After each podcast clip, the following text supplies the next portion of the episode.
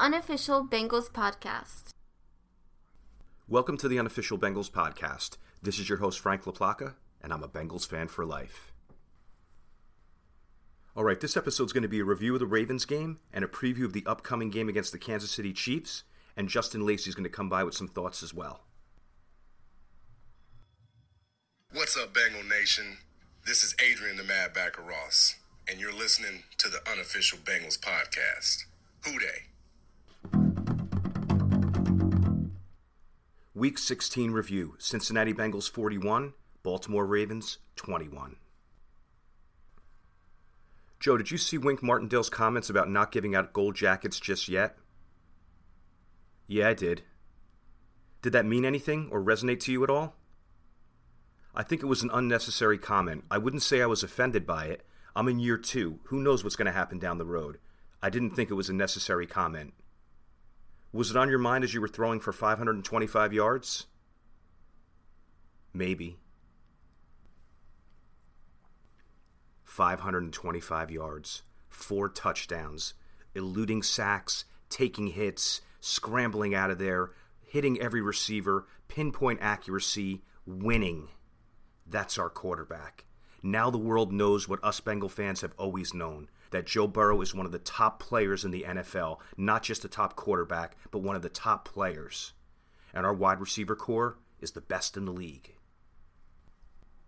I'm recording this episode on a Tuesday, and I gotta say, I'm a little nervous. Brandon Allen entered the protocol, and you know he's right there with Joe Burrow in the room, talking to him all the time on the sidelines. I'm just keeping my fingers crossed because that's a major, major thing.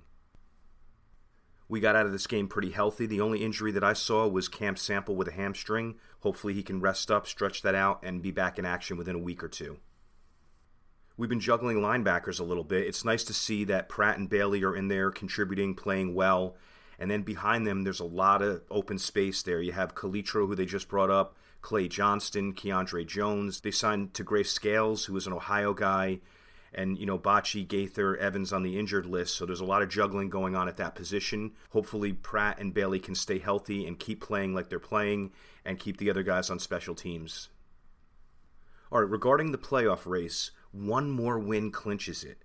Whether it's beating KC, whether it's beating Cleveland, whether it's beating both of them, one more win. Or if Cleveland loses one more, or Baltimore and Pittsburgh lose one more. So there's a lot of things that come into play here. So let's look individually at those three division rivals. First off, the Ravens, they need to win out, and we need to drop at least one for them to get in. They're playing the Rams and the Steelers, so it's going to be a tough road for them. The Browns also need to win out. They play at Pittsburgh and then against us, so that's not going to be easy for them either. And then the Steelers need to win out, and we need to lose a game. And they play against the Browns and the Ravens. So divisional rivals are playing each other, so there's going to be some losses there that happen automatically. You know, I guess the the worst scenario would be the Browns to win the next game and then to defeat us, but I don't think that's going to happen. Aside from that, I don't think there's much keeping us from the playoffs. But again, we control our own destiny. Win one of the next two, and our dreams come true. The wild card teams are looking tough, I have to say. So that first round is not going to be easy, even though it's going to be a home game. So you're going to have the Patriots or the Bills. I'm not sure who's going to win that division, but both of those teams are no picnic to play against. Then you have the Colts and the Titans. Titans are going to have Henry back. The Colts are one of the hottest teams in the league right now, so it's not going to be fun playing either one of those teams. I'm not sure who's going to win that division either. It looks like the Colts have two pretty easy games. And then beyond that, that third wild card position, you have the Dolphins, Chargers, Raiders, Ravens. There's a whole bunch of teams that could fit in there. Not too many teams that worry me, but those first two wild cards, you know, they're just as good as the division winners. As you can see, it's a toss up on who's going to be the wild card, who's going to be the division winner for those first two slots. So either way, we have a bunch of tough games. It's all playoffs from here on. Chiefs, Browns, and whoever they want to bring in in the first round of the playoffs and beyond. All right, let's go on to some general observations from the game. First off, a full stadium. And I know we've had sellouts in the past, but I just looked at the crowd at one point during the game when they showed a shot of the whole stadium, and I've never seen it that full. To my recollection, even though there's been other sellouts, that was packed. And it's great to see everyone coming out right now. There's so much excitement behind this team. And this is on target to be one of the greatest Bengal teams that we've ever had. If they can just keep on the path that they're going, Joe keeps playing like he's playing, we keep him upright, great things are going to happen this year and beyond. Harbaugh's a baby. All game, just jawing at the refs and looking like a baby, pouting on the sideline, getting mad at Coach Taylor at the end of the game. You know, he just can't take his own medicine. He, he's done that to us a few times where he's run it up mercilessly. And even when he was talking to Coach Taylor after the game, Coach Taylor was just like, yeah, whatever, man. You don't intimidate me. I don't care about your resume or you talking tough. And you know what, Wink, you got what you deserve too. You want to call out the guys and be unprofessional like that? You know what? It just came back to bite you. It was an embarrassing loss. And I don't care if the Ravens were undermanned. You know, if you look at how we played them in the past, we played them without Joe Burrow and Joe Mixon and a bunch of guys last year. And, you know, you just never know what's going to happen. They have an NFL squad. They had a bunch of starters that were playing. I know they were down to their third string quarterback, but it was a veteran quarterback. You know, you can make all the excuses in the world, but you know what? It's an NFL roster and it's a win.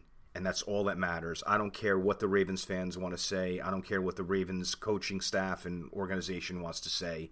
It's our division. Whether you had Lamar and everyone in there, we were going to win that game anyway.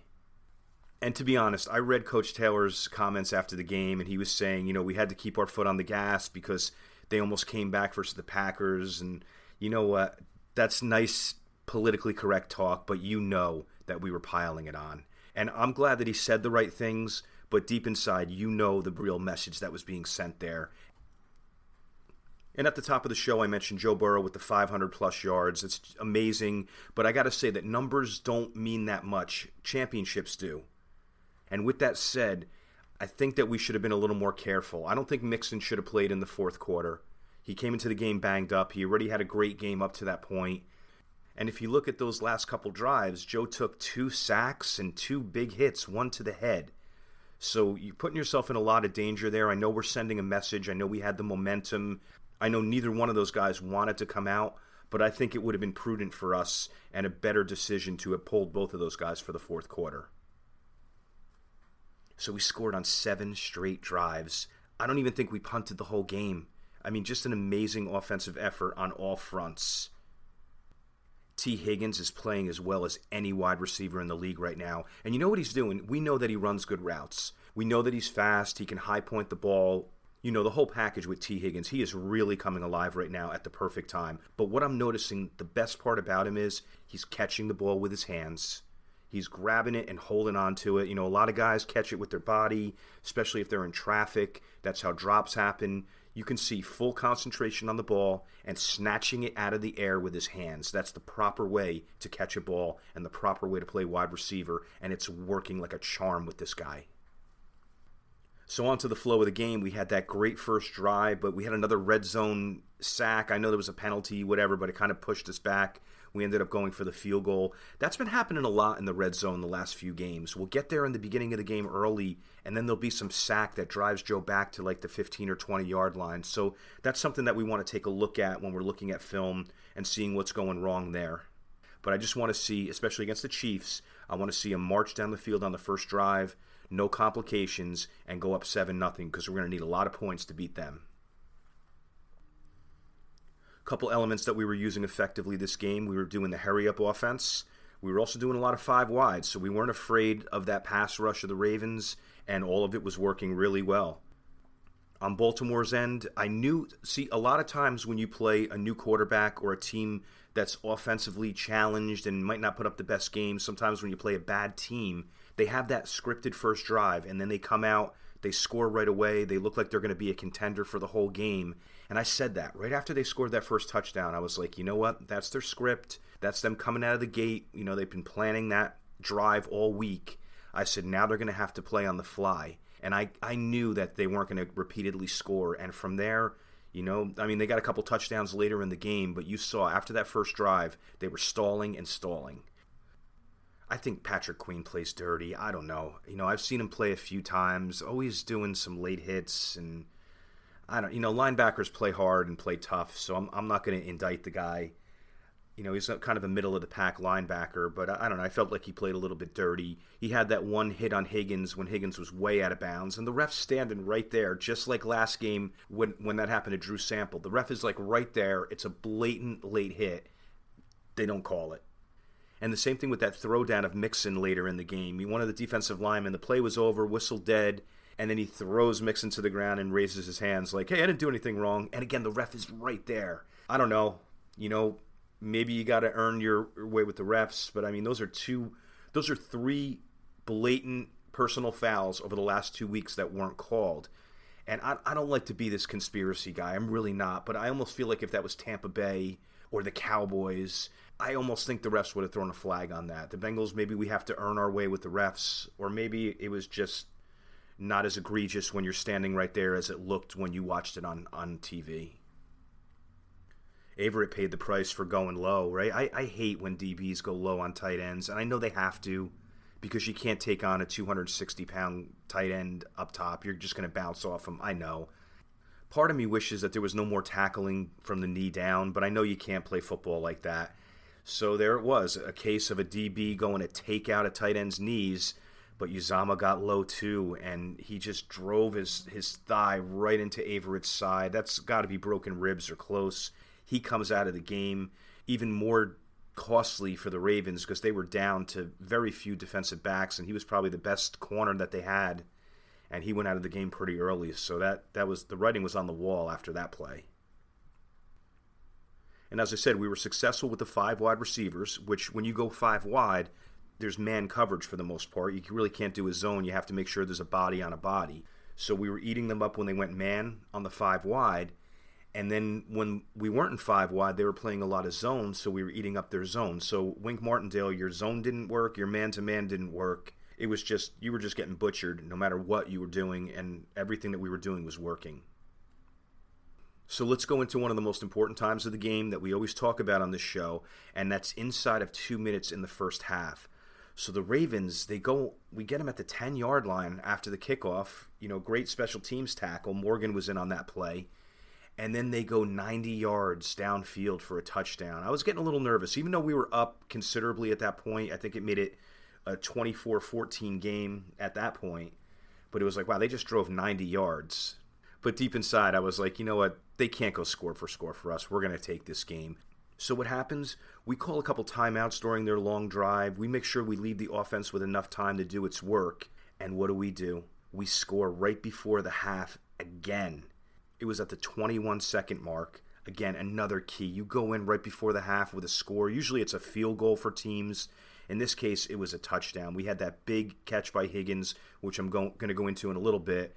And then you had Higgins with the touchdown to seal it. It was 31 14 at that point. No chance for the Ravens. The second half was just a, a formality at, at that point. So, another crucial point in any football game, the first drives of the second half. So, what happens? The Ravens get the ball first. They get a first down or two, but then we have a big Hendrickson sack, and then he, he strips the ball, but Johnson recovered it. So, he, he came out of the locker room really amped up and alive. So, they didn't even cross the 50 on their first drive of the second half. And then we move on to our first drive of the second half. We started at the 14 yard line we consumed about 10 and a half minutes of clock. We went for it on a fourth and five. We had two holds and a taunting penalty on that drive, and we're still able to move down the field for a field goal. So you end the first half with seven, you start the second half with three, that's 10 points. I mean, that's the formula to, to winning games.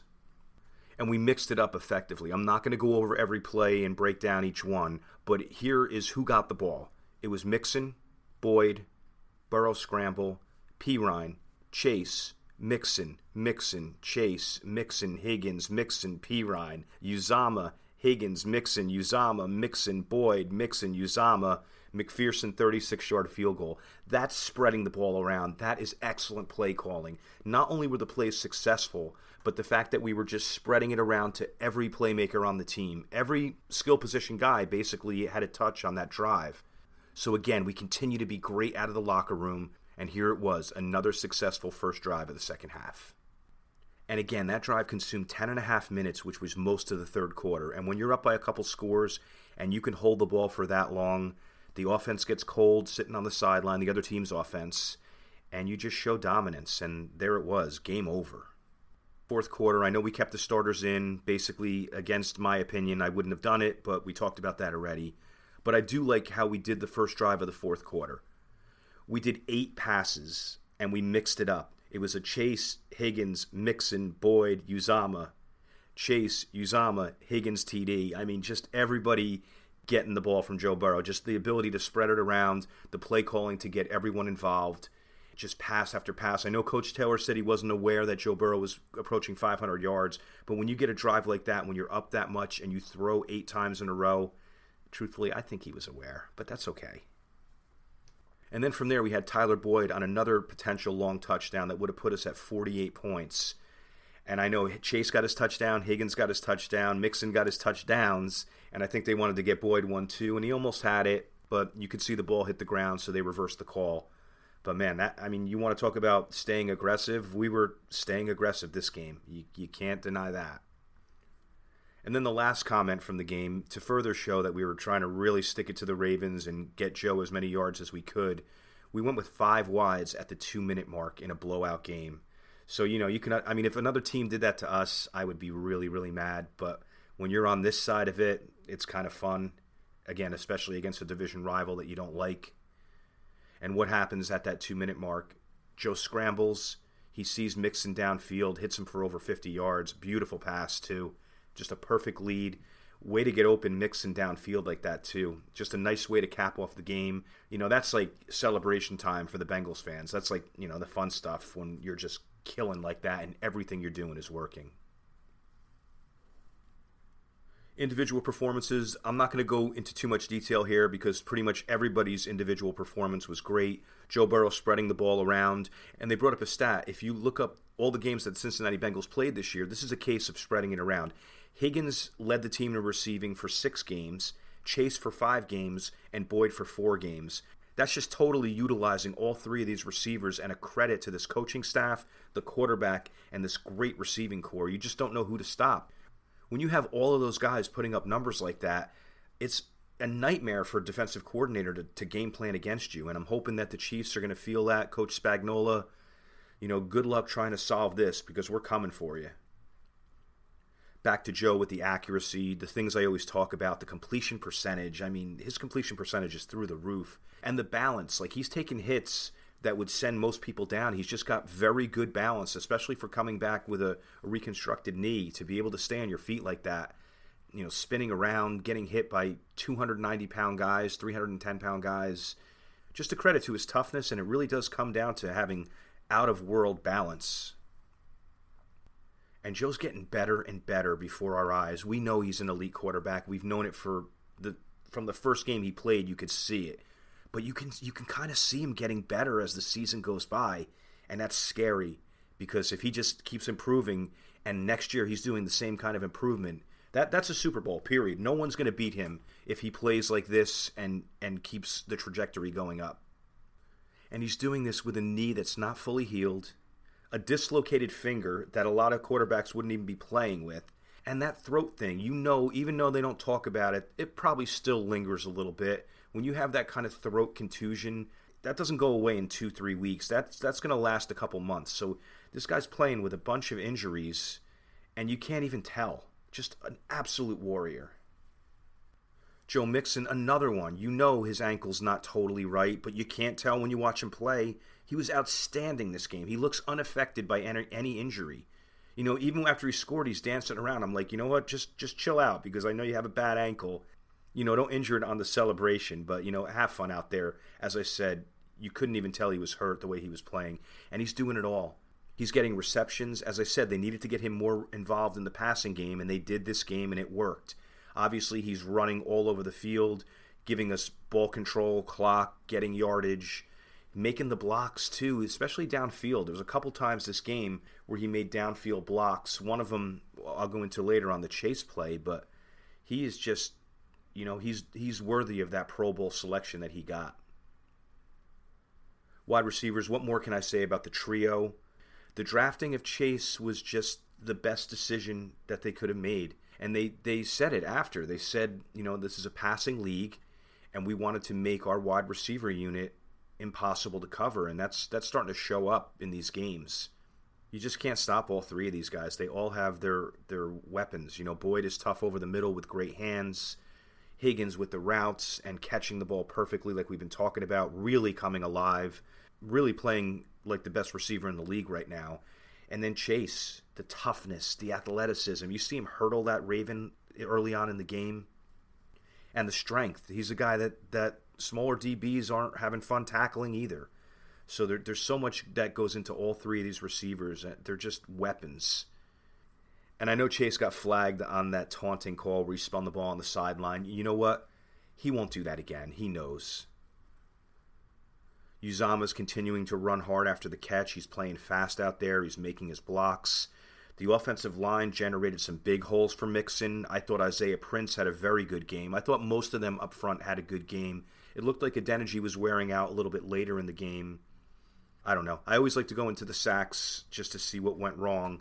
So we were sacked three times this game. The first sack, they sent the lineman plus two defensive backs. They had a safety coming up the middle, and they had a corner who was on the edge threatening to blitz. So Mixon went after the corner. No one picked up the blitzing safety. Joe takes a big hit. That was sack number one.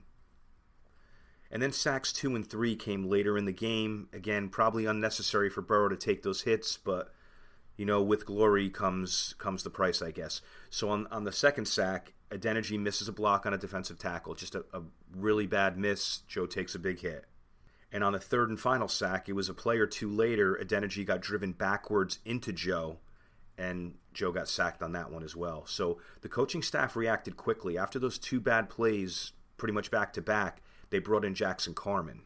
And on Jackson Carman's first play, he gets driven back into Joe Burrow for a hit. Not a sack, but not an impressive debut when he goes in there and then he lets up a hit on Burrow later where he kind of gives up on the play. And that was something that burned me about Michael Jordan last year. He would give up on the play after his initial push. And I saw that out of Jackson Carman twice when he was in there. He was only in there for a handful of snaps, and he allowed two hits on Burrow and kind of quit early on plays. That's not tolerable. I still believe in Jackson Carman. I'm hoping that he grows into an efficient starter for us he was such a high pick. You don't want to see that go to waste. But man, you need to hustle like that. I'm hoping that Coach Pollack really lets him know that that's unacceptable because I can I can take a guy getting beaten. I can't take Joe Burrow taking a hit because you gave up early on the play. You play to the whistle. You know that. You've been playing football since you were 9 years old, maybe earlier. You know you play to the whistle. Defensively, the defensive line was solid without Reader. Early on in the game, we let up a couple runs, and I was like, "Oh man, we're missing him. This is not going to be good." But they buckled down, like just like everything. The offensive line buckled down after the first drive, and the defensive line buckled down after the first drive. B.J. Hill, another great game. Tupou filled in perfectly for Reader, the best interior defensive line group in the league, and Hendrickson, a game wrecker, especially right out of the half he gets another sack, so that streak continues. And he kept contained on a bunch of plays too. Normally, when you have a defensive end that's that aggressive, that's that crazy on the field, and you know that productive with sacks, they start getting a little sack crazy. So maybe they don't keep contained on the edge. They take that hard angle to the quarterback, and you see people run around him a lot. I saw that with Carl Lawson a lot last year. Has not been a problem with Hendrickson, especially this game. And then it was good to see with the injuries that we had Khalid Kareem didn't play. Sample went out early. Uh, Reader was out for this game. It was nice to see that we had veterans to put in their place. It wasn't just throw in a rookie that's never had a snap in the NFL before. We had Noah Spence come in on the edge, and we had Mike Daniels making his first appearance of the year on the interior. He got in there one time too on one of the plays. So again, good to see that in a pinch you have veterans that you can rely on that have a ton of NFL experience.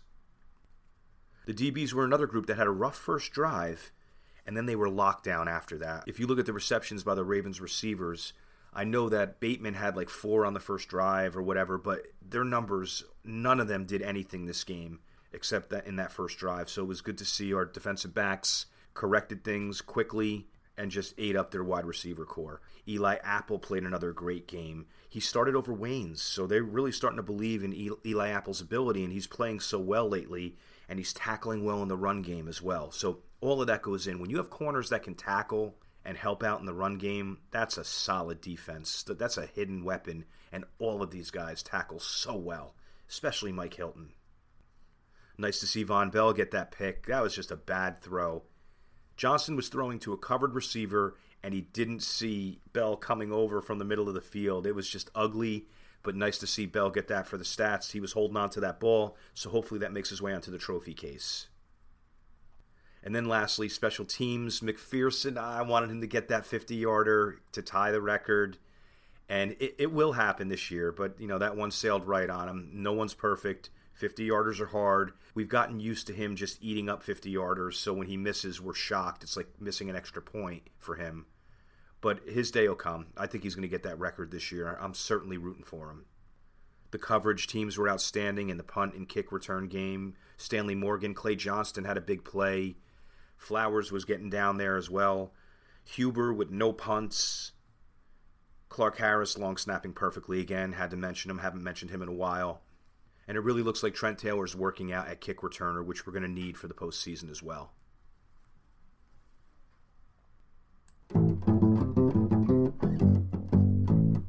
The unofficial Bengals podcast would like to welcome Justin Lacey.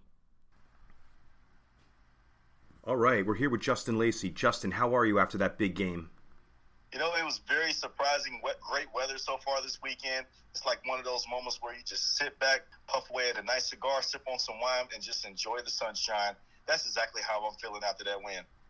Love it, man. I'm feeling the same way. It was a big Sunday for us. So, what are your thoughts on everything up to this point and how things went this weekend and the prognosis for the future?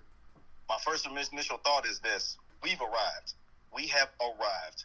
And this was the type of performance I think that a lot of fans were waiting and begging the coaching staff to let loose uh, for Joe Burrow to just go ahead and let him cook. I just could not get it out of my mind of the performance and just that sheet that I saw just in and of itself was just just mind boggling to me. The Migos, our trio of great wide receivers, Ja'Marr Chase, Tyler Boyd, Tee Higgins, whew, they stepped up in an incredible way. Joe Mixon had a touchdown. It was just an incredible dominating performance. I loved it. As far as the intricacies of the team, the season, the outlook, anything short of a division title would be pretty much be disappointing at this point. I don't want to get in as a wild card team if I'm personally being honest with you. I want to get in. This team has worked so hard and they've overcame so much adversity and grew so much that they deserve an AFC North title. You know, Justin, we were talking before we went on about some of the the the stuff that's been going on on Twitter and a lot of the people talking about how it was possible that we were rubbing it in in that game. What are your thoughts on that? That Wink Martindale needs to eat it. That's number one. This dude just sat there blatantly disrespected the Cincinnati Bengals for multiple years in a row, and now he gets a sip of their own. They get a sip of their own medicine, and now all of a sudden they can't handle it. Are we going to just sit there and forget like Lamar Jackson wasn't sitting on our sideline in shades two years ago when they were running up the score and they beat us 49 to 10 or 49 to 14 and no one really talked about that? Or even last year when we didn't have anybody left to play play on our team in week 17 and Baltimore just straight up dominated us 38 to 3 and I always attribute it to the Ravens just have a knack of making bad teams look a little bit worse than what they really are. This time, the Bengals decided to play to be the bully and fight back, rub it in your face. And I'm honestly here for it. They've done it for so many years to us. I wanted the Bengals to be able to send a stern message because Don Wink Martindale called out Joe Burrow and Ja'Marr Chase and pretty much disrespected them as they're not as good as other tandems in the league. And they went out there and showed it on full display. And now they gotta now they gotta eat those words. I'll tell you, you're right. I remember that game when Lamar had the shades on on the sideline. I remember Juju and Ebron dancing on the sideline when they were whooping us, you know, one in one of the games in recent years. It just seems like the Bengals seem to do it with more class. I know we were kind of piling it on, but we seem to do it with more class than those other organizations. So, on to those other organizations. What are your thoughts? It looks like we put the Ravens in the rearview mirror it looks like the Steelers are just not going to be contenders this year, even though they have an outside chance. And now we face that weird scenario where the Browns could kind of backdoor in if things don't go our way. What, what are your thoughts on that whole thing? Yeah, that's definitely something that we got to keep an eye out for with Cleveland, you know, backdooring their way to a division title. And if that happens, that will be that will be one heck of a shame. Just because the Cleveland Browns are not playing to the level of what everybody thought that they were going to play and they sure as heck did not even perform into the standard of what you thought that they were going to be this past game against the Green Bay Packers. So, with that being said, no, I get it. the Browns have had our number during our rebuilding years, but the, the future outlook of the division, I just can't see how it doesn't run through us moving forward. I, I don't expect Pittsburgh to be down for long in the future. You know, even after Ben Roethlisberger retires, you're going to assume that they're going to right the ship at some point. That's just what Pittsburgh does. Baltimore, they're also another organization where they're still going to right the ship if they do ultimately miss the postseason. But the Bengals can take really good ownership and a really good grip as this division for a lengthy stretch of time because they got the best quarterback in their division in my eyes. I don't see it as Lamar Jackson being the number one best quarterback in the division. Yes, Lamar has had a fantastic MVP level season in 2019 and people still wants to throw up there on the pedestal. That was two years ago. Look at him now. I understand that he didn't play in yesterday's game, but ultimately you got to move on. You got to keep getting better. And I think that Lamar is still the same guy. Very talented, love him to death. I root for him. But this is Joe Burrow's season. This is the Cincinnati Bengals moment here and we need to seize this opportunity for future years because we got the youngest team in the division, we got the youngest roster in the AFC North, and even also in the AFC, and they're only just going to get better. And we're going to now force our division opponents to draft in order to stop us and beat us. So now we have a perfect opportunity to dictate what the other teams in our division will do. And I'll tell you, while we're on the topic of quarterbacks, I know that you know both of us talk about the national media and the disrespect that they're giving us. What do you think about the way that they're the national media is portraying the Bengals and the whole Herbert Burrow thing? I know that's really not important now because it's all about the playoffs. Who cares about the Chargers? But you know, as as Bengal fans watching Herbert get that Rookie of the Year when that was Joe's award to win, just in in general, what are you feeling about the national media and the the Herbert comparisons with Burrow? That the national media is only going to go to where the numbers dictate and where the popular fan voices are going to be heard. And unfortunately, that number is not necessarily geared towards Cincinnati folks.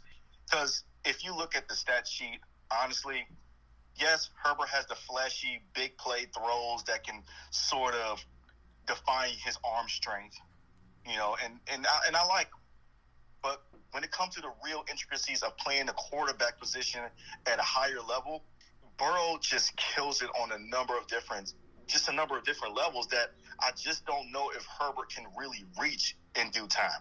Maybe he do, maybe he don't. I don't know. But as far as the national media standpoint goes, honestly, if I'm talking directly to the Bengals fan base, stop worrying about the national media because they're only going to be focused on their agenda. They're only going to prop up guys that they like and only thing they're going to be propping up is what gets them ratings. We don't need to be worried about any of those kind of things. As long as we know we got the guy behind center that's going to get us to the promised land, that's all we need to focus on. What are your thoughts on the upcoming game against the Chiefs? That's going to kind of define our season. It's almost like, you know, up and coming team of the AFC versus the incumbent great team in the AFC. I mean, we're, we're facing a really major matchup this week that can dictate a lot. What are your thoughts on everything? And if you had the Bengals locker room and or the fan base, what are your what's your message to everybody? Man, I can't wait to play the Chiefs. You know, my first initial thought is this: yes, the Chiefs have righted the ship after their early season struggles uh, when they were trying to figure things out on defense and they kind of sputtered a little bit on offense. But I got to give credit where credit is due. Andy Reid, Patrick Mahomes, um, they have righted the ship in a big way, and they got their swagger back. So it's definitely going to be a huge test for our Bengals team moving forward when we go against these Chiefs here in Paul Brown Stadium. Seeing what I saw on display against Baltimore in the clinic that they put on tells me that you know what this team is ready to play against anybody. And yes, the Chiefs are on an eight-game winning streak, but I'm if I'm sending a message to the fans and the team and the player in the locker room, I'm letting you know and I'm letting everybody know that we have a chance to be the perfect kryptonite to the Chiefs for future years to come because we don't have a quarterback that's always going to want to put the ball in harm's way at all. We have a really clinically surgeon of a passer at quarterback, and he can do literally anything that all these other strong armed, powerful quarterbacks can do. Patrick Mahomes is a wizard at quarterback. I have seen that kid do things that I have not really seen a lot of other quarterbacks do. And but I'm not asking Joe Burrow to be Patrick Mahomes. I'm asking Joe Burrow to just simply be Joe Burrow. Joe Burrow can win you games in multitude of ways. He can he just showed you against the Ravens that he can beat you if you need to throw the ball a lot. He just shows you that he can dominate in that way. We can beat you with the run. We can beat you with if we need to play a slobber knock defense smash mouth game.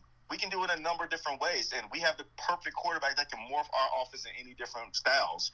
So the Chiefs better be ready for a dogfight. Everybody says that we need to be ready to face the Chiefs. I look at it as a way of the Chiefs need to be ready to face us. They haven't seen us yet. They have seen teams that's similar in those regards, like Pittsburgh. Yeah, okay, their defense is solid, but Roethlisberger is not Joe Burrow at this stage of his career. Yeah, I understand that you had a nice battle back and forth with Justin Herbert, who did beat them earlier in the season. But Joe Burrow's a different breed of quarterbacking right now, and I don't really know if they're truly ready for that. And I don't really know if they even have the the manpower to even cover all three receivers. So it's going to make for a great showdown fight. I just honestly cannot wait to see it.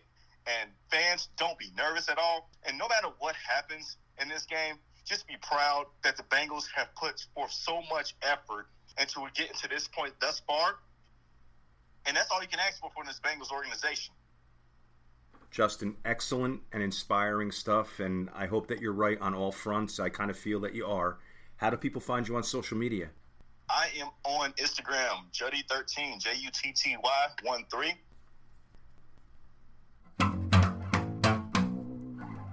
Week 17 preview Cincinnati Bengals versus Kansas City Chiefs. Man, this is lining up to be a big one. They talk about getting hot down the stretch, and those are the teams that go far in the playoffs. And what better way to show that you're hot after the last couple outings that we've had than to go in and beat the top team in the AFC? The Bengals beat the Chiefs. People are going to be talking about a Bengals Super Bowl coming. So let's get it started now because we're going to need to face these guys in the playoffs if we want to go to the Super Bowl. So let's show that we can hang with them this game. All right, so a little background on the Chiefs. We all know the legend of Patrick Mahomes. And for a while, I thought he was the best quarterback in the league, and possibly still is. I know you have your Brady and your Burrow and Aaron Rodgers, you know, a couple others, maybe Josh Allen's up there. But Mahomes is, is a pretty special talent, so he's definitely something to worry about, and we'll go into that in just a minute. So the Chiefs are on an eight game winning streak right now. Six of those games were at home. They're not noted for having a great defense, but if you look at the players on that defense, it's a very good roster of players, and they have a very good defensive coordinator in Spagnuolo. And then you see the stats, they haven't let up more than 10 points in a bunch of games. That's at home. In those six home games, they never let up more than 10, those six home wins. On the road, they gave up 14 to Las Vegas, and then they give up 28 to the Chargers and Herbert on the road. So, you know, there's a lot of parallels with Herbert and Burrow, same draft class, a lot of comparisons. We talk about it probably more than we should. But if you look at it, they're letting up, what, an average of 20 something on the road, an average of like 10 at home. This is a road game for them. And they're not playing a pushover quarterback, and they're playing the hottest offense in the league right now. And then you may argue that the Chiefs are the hottest offense in the league right now, and that's debatable. Their last four games, here's what they scored 22, 48, 34, 36. They're on a roll right now, so this is going to be no picnic for us. We're going to have to make sure that we stay disciplined, we take out their top two weapons. You know, that's going to be major keys to winning this game. In those four big point totals, Mahomes has only hit over 300 yards once. It was a 400 yard game, but in the other games, he's been below 300. So they're relying on the run as well as the pass. It's not just Mahomes throwing the ball all over the park to Hill and Kelce and the crew. They're fourth in the league in points scored and fifth in the league in points allowed. So, again, a very dangerous team. And the coaching. Andy Reid is a winner in this league. Eric Bieniemy, former Bengal, is always in line for a head coaching job, and you know he's going to be getting it in the next year or two. Steve Spagnuolo, who we mentioned before, another veteran defensive coordinator. So excellent coaching staff, excellent offense, excellent defense, great quarterback. You know what? Let's go. So when we're on offense, we're going to have to worry about who they're matching up against us, and their corners are playing very well right now. You have Hughes, Sneed, and Ward all playing excellently and that's the battle. Hughes, Sneed, Ward, you're going to be against Chase, Higgins, and Boyd. Let's go. Our best against your best. Let's see who wins. And truthfully, between us, I think that's our edge, despite how well those guys are playing. And they have three excellent safeties. Tyrann Mathieu, I always get into debates. I think I think if they get another ring, he's going to go to the Hall of Fame, and he's playing pretty well this year. He got banged up last game. Sorensen has turned into their third safety, but he's had a nice career. Thornhill is the guy who replaced Sorensen, and he's also at the top of the charts according to PFF. So they have a really good secondary. Defensive line, they get the gift of Melvin Ingram from the Steelers. Thanks, Pittsburgh. He's been playing really well since he's been there. I read on the Chiefs' website that they felt that their defense turned around when he came aboard. So, you know, he's a threat. They're going to move him around. I see him against Isaiah Prince a lot, so Prince has to be on his game. If Prince played like he did the last game, that's going to be good for us. Chris Jones is having an outstanding year, another defensive lineman to worry about. And Frank Clark is aging a little bit, not as effective as he used to be, but always a threat. So there's good guys on the defensive line. The linebackers are playing pretty well. The secondary is playing excellently. So, with all that said, how do you attack this team? I think that we start the game with a lot of Mixon. We keep the ball out of Mahomes' hands. We challenge that linebacking corps you know, we, we get our offensive line attacking them rather than in pass protection constantly. Almost think you have Mixon a lot early, and then we set up our wide receivers later. But a hidden weapon, I say it's time to unleash Chris Evans. I know it sounds crazy because he's a backup running back, actually a third string running back, but there's not a lot of tape on him. He's excellent out of the backfield, and this could be the secret weapon for this game. All right, they're all jacked up. They're preparing for Mixon They've studied every move and every nuance of Boyd, Higgins, and Chase. You know, they have their plans on doubling Chase or doubling Higgins or whatever they want to do. All of a sudden, you bring out a guy who's barely played this year who could be very effective. So watch out. Come on, Coach Taylor, I hope you're listening. Let's make this the Chris Evans game. And then after a bunch of Mixon and Chris Evans, we start trusting our wide receivers to beat their corners. Because you, you can't just rely on Joe Mixon the whole game. You're going to have to go up top to compete with this offense. And it's going to be mono e mono. Our strength against your strength. Let's see who wants to go to the Super Bowl more. Defensively, what do you do? I mean, you can't contain Mahomes. You just have to try to limit him. You can't contain Kelce. You have to try to limit him. You can't contain Tyreek. You just have to try to limit him. A lot of teams were playing some zones that were working against Tyreek with Mahomes, he was getting some turnovers early, so let's try to get him back into that turnover mode, get some pressure on him. Maybe Hendrickson gets a couple big hits that cause big plays. You know, Kelce's in the protocol right now, but I'm sure he's going to be back for this game, and they're going to try to match him up on our linebackers constantly, so we're going to have to be conscious of that, help out with some safeties. And then Tyreek, yeah, it's going to help with a double coverage on him. You know, Hilton's a great player for us. Coverage is not his strongest suit, even though he's having a decent year there. So if there's a lot of one on ones, Tyreek versus Hilton, that's going to be a tough battle to overcome.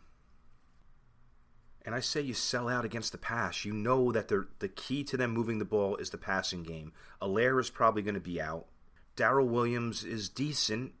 They brought in Gore last game. He had a good game. They're, they're saying they might bring McKinnon back. That would be a big weapon for him. But I'm not really fearing any of those running backs, even if Helaire is in there.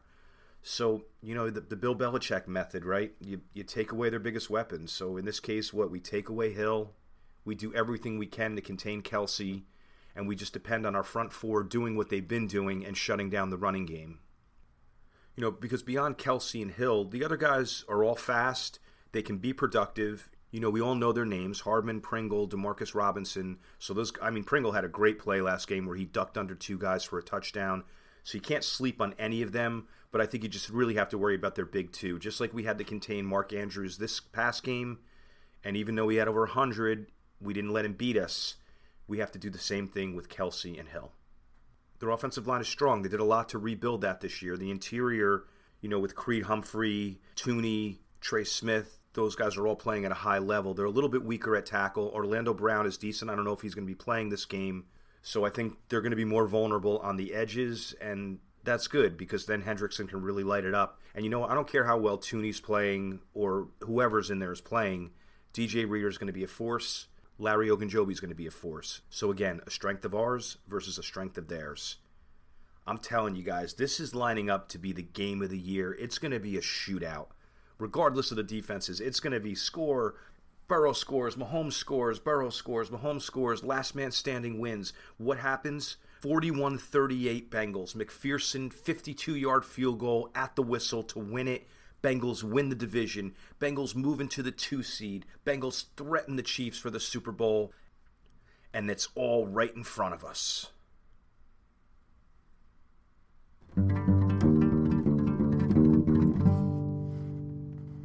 AFC North standings. All right, the Bengals are currently in first place in the AFC North with a 9 and 6 record. The Ravens are in second at 8 and 7. The Steelers are in third at 7 7 and 1, and the Browns are in last place at 7 and 8. The Bengals are currently the third seed in the AFC. That'll do it for this episode. Next episode is going to be a review of the Chiefs game and a preview of the season finale against the Cleveland Browns. And we're going to welcome in some special guests as well. I'd like to thank at Bengals Highlights on Instagram, the best page out there. Really cool highlights, really cool music, definitely something you should check out. Thank you for listening to the Unofficial Bengals podcast. This is your host, Frank LaPlaca, and I'm a Bengals fan for life. The Unofficial Bengals podcast.